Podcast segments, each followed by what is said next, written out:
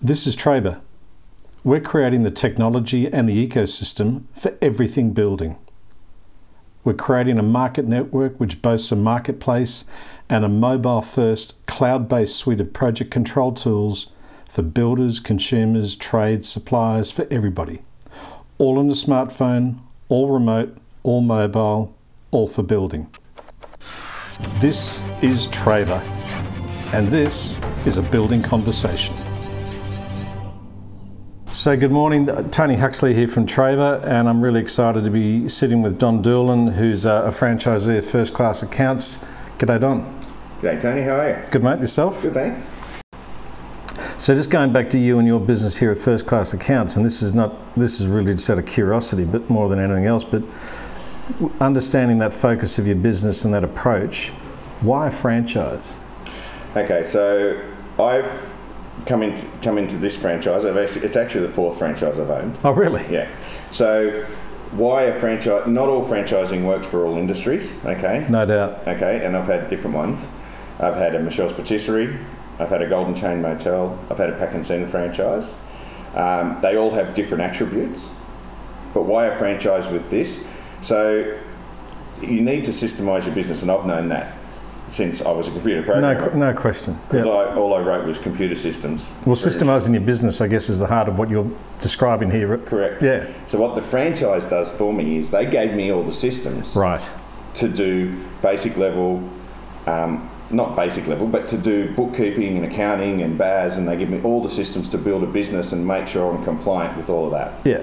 And it's uh, this particular business is very legal, and very governed by the ATO. There's a lot of rules and regulations. Yep. Regulatory heavy. Yep. And the two best things about first class accounts is the constant training and education around the government. For instance, if the government changes something, Everyone- franchisor tells me You need to know changed. straight away. I don't have to be on Mr. Google all the time or Mrs. Google all the time Yep. finding out that information. So why a franchise with this business is because I have to do less research to keep up to date and the ATO changes the rules every week. Just look at what we're going through at the moment.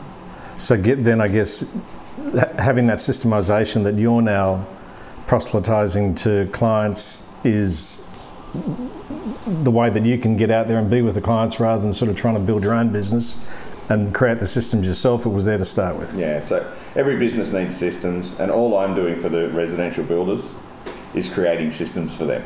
Yeah. That's all we do. And we help them operate them as well. Okay, great. So let me move on to, I guess, the um, the next obvious question from my mind is that everything today is so different to what it was weeks, months ago, let alone last year. How how different is um, your role, your capacity with your clients today, say to this time last year, Yeah.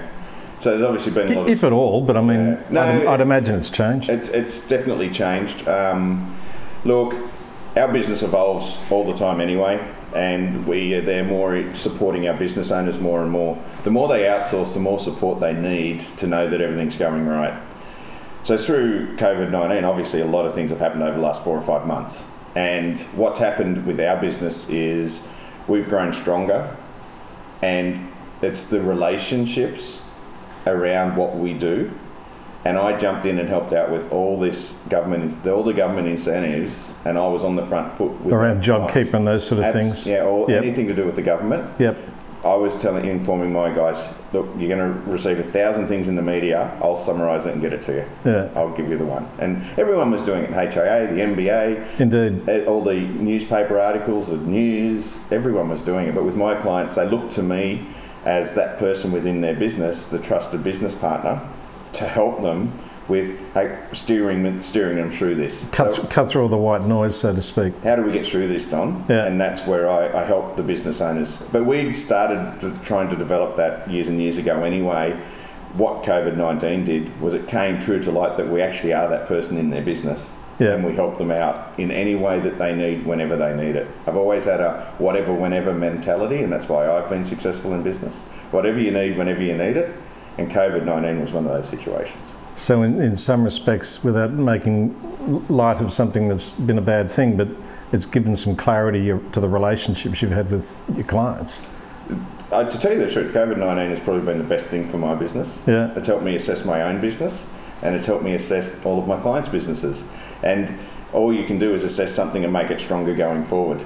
We can't stop coronavirus. We can't stop it. What we have to do is learn to operate with it, not because of it. Yep, no, fair point. Good point.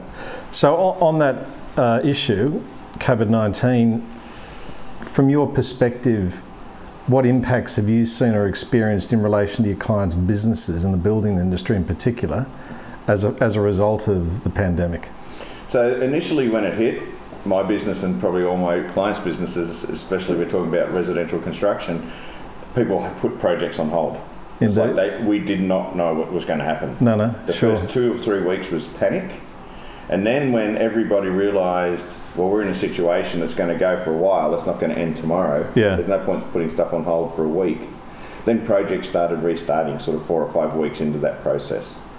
So what we experience now is the majority of our clients, uh, and maybe it might be the client mix I've got, and we're not trades based, we're builder based Yep. business. But you do have a lot of trade clients. We do have yeah. a lot of trades clients that the call out kind of trades, having people in their houses, Yep. has been a bit of an Bit of a, impact. a challenge, yeah, I can understand. but that's kind of almost got back to normal now. That if we do the right things with the with coronavirus and we take the right steps for someone coming into our houses, those guys have kicked off again as well. Oh, So- okay.